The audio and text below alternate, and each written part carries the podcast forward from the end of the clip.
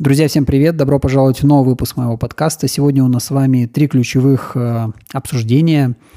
Э, вначале мы с вами поговорим про компанию Meta и почему она массово увольняет сотрудников.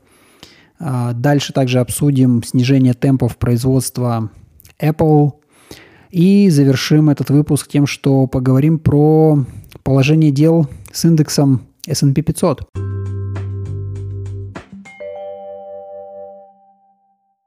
Ну что, давайте начнем с компании Meta. А, Марк Цукерберг недавно заявил, что компании потребуется не менее 10 лет на то, чтобы реализовать все текущие проекты, которые в ней запущены. И это гораздо дольше, чем изначально планировалось. В общем, с учетом таких, э, такого положения дел, компании придется очень сильно оптимизироваться, придется заморозить те проекты, которые сейчас скажем так, не сильно релевантны или которые только в начале, в начальной стадии какой-то, и также переформировать свой штат, то есть посмотреть, э, каких людей а, на какие проекты перенаправить, а, соответственно, тех людей, которые будут не задействованы или в чьих, э, так сказать, навыках компания сейчас э, не нуждается, их придется сократить. Причиной такому положению дел, наверное, в целом является то, что положение всей индустрии сегодня, вот э, технологической индустрии, не самое лучшее. Весь рынок находится в таком постоянном падении. Компания Meta еще в более сложной ситуации находится, потому что, э, во-первых, на нее есть определенное давление со стороны там, правительств, а также а, конкуренция, которая очень сильно давит, то есть э, площадки типа TikTok, они прям активно-активно отбирают аудиторию у того же Инстаграма. И технологические бренды, такие как Apple, они тоже очень сильно лимитируют компанию Facebook, потому что вот эти политики безопасности, которые а, были представлены Apple в последние годы, они запрещают а, приложениям, которые устанавливаются на тот же iPhone, а, собирать ту или иную информацию о пользователе, а если у тебя нет информации о пользователе, значит ты не можешь э, полноценно формировать как бы big data, ты не можешь на основании этой big data запускать маркетинговые кампании, не можешь таргетировать этих людей, то есть у тебя получается вот, этот, вот эта часть бизнеса, которая завязана на маркетинг и завязана на рекламу, она достаточно сильно проседает. Это на самом-то деле очень-очень сильно сказывается на Facebook. Я думаю, что многие из вас, наверное, тоже это заметили, что компания запускала очень-очень много проектов в последнее время. Это все еще к тому же ведет к определенной неэффективности, нечеткости, да, наверное, того, что в ней происходит и в каком поле оно рас, она рас, развивается, потому что когда у тебя, в принципе, есть финансирование, когда у тебя есть инвестиции, ты можешь пробовать всякого рода эксперименты и не сильно переживать. Когда у тебя начинается кризисная ситуация, когда у тебя недостаток финансов, э, все вот эти эксперименты, они очень быстро чувствуются.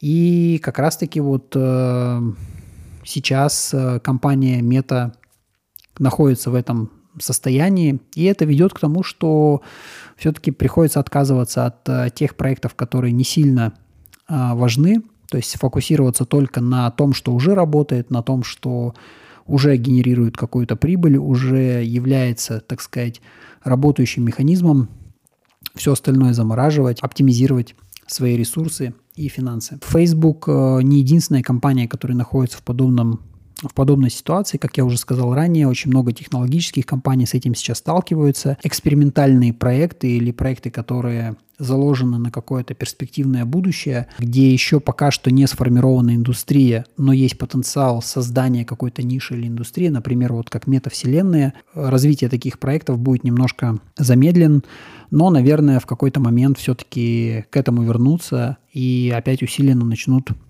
эти направления развивать. Будем смотреть, наблюдать тренд, когда он изменится.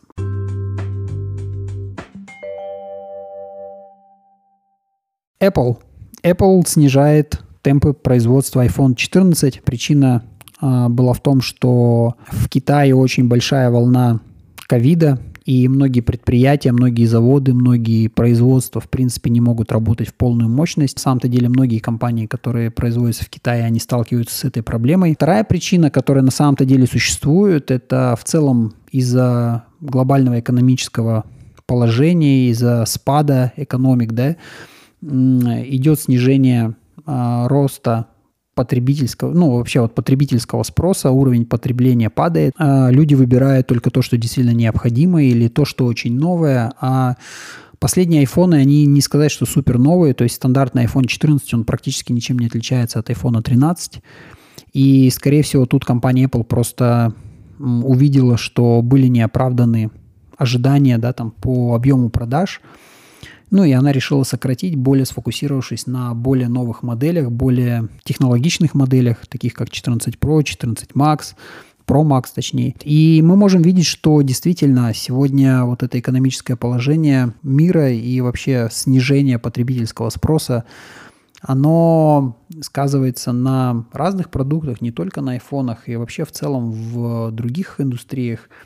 Но даже внутри той же компании Apple можно было заметить, что недавняя презентация iPad Pro а, также показала, что компания не может ничего представить нового, потому что сейчас не самое лучшее время представлять какие-либо кардинально новые продукты, потому что, скорее всего, просто спрос не тот, и он не будет продан в тех количествах, в которых обычно компания Apple ожидает свои продажи. То есть э, мировой рынок входит в некую такую рецессию. Компании, естественно, начинают э, тоже оптимизироваться. Они стараются сильно много не инвестировать в какие-то кардинально новые продукты, чтобы не оказалось, что их инвестиции будут неоправданы из-за того, что не будет определенного объема продаж которые бы могли покрывать вот эти все новинки, инновации. Это показатель того, что во всем вот этом технологическом рынке идет сегодня а, некий спад.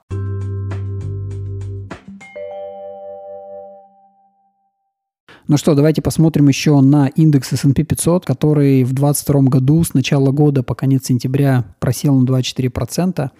Это такой средний показатель, потому что были компании, которые или, так сказать, э, сектора или э, индустрии, которые выросли, а были, которые очень сильно просели. И такой вот средний показатель оказался в минусе на 24%.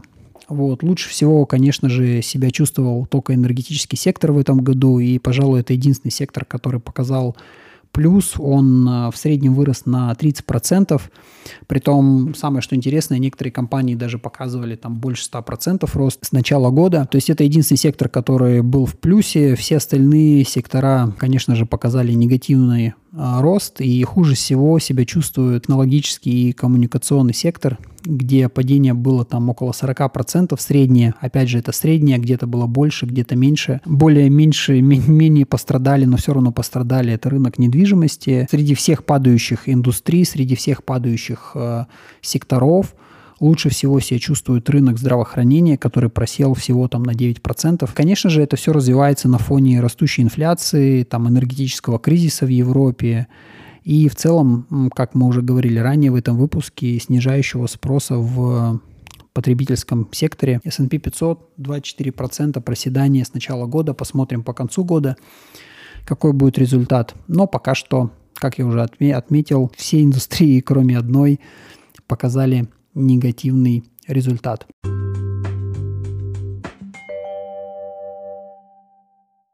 Это все, о чем я хотел вам рассказать на этой неделе. Спасибо, что дослушали до конца. А не забывайте подписываться на мой подкаст, не забывайте подписываться на мои социальные сети. А задавайте свои вопросы, пишите в личку или там комментируйте. Всегда читаю, всегда собираю обратную связь. И хорошей вам недели. Пока.